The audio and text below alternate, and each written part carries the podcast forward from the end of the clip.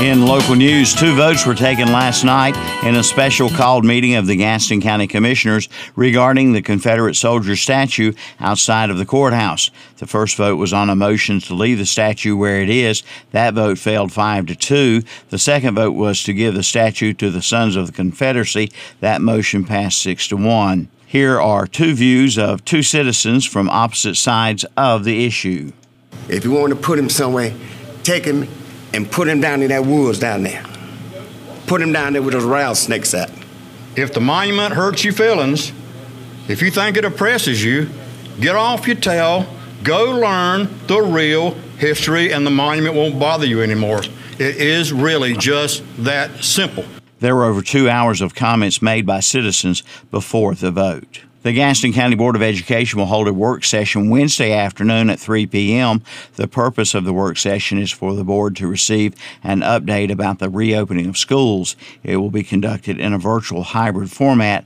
The meeting can be seen live on the Gaston County Board of Education's YouTube channel. A 22-year-old Shelby man has been charged in the hit-and-run death of a woman in June. Marcus Rodarts was arrested in the deadly incident on June 12th on Highway 150 between Waco and Shelby. According to witnesses, Rodarts attempted to pass Stacy Ball in a no-passing zone and clipped her car, causing it to run off the road and hit a tree and catch on fire.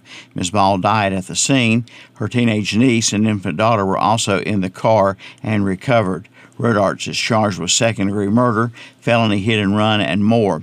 His bond is $30,000. The city of Cherryville mourns a civic leader and prominent businessman's passing.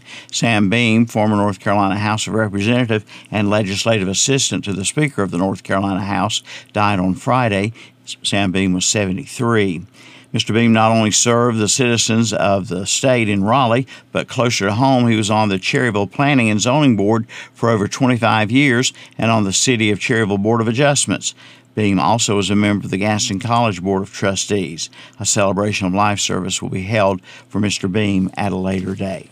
The National Association of Counties has appointed Lincoln County Commissioner Anita McCall as Vice Chair of the International Economic Development Task Force, charged with facilitating the exchange of information, ideas, and resources, and guiding the association's programming concerning county-level engagement in international economic and development activities. Coming up tonight on the radio, it's Toronto at Atlanta Braves, 6:55 airtime on WOHS, WLON, and WCSL. That's a look at local news. I'm Milton Baker reporting.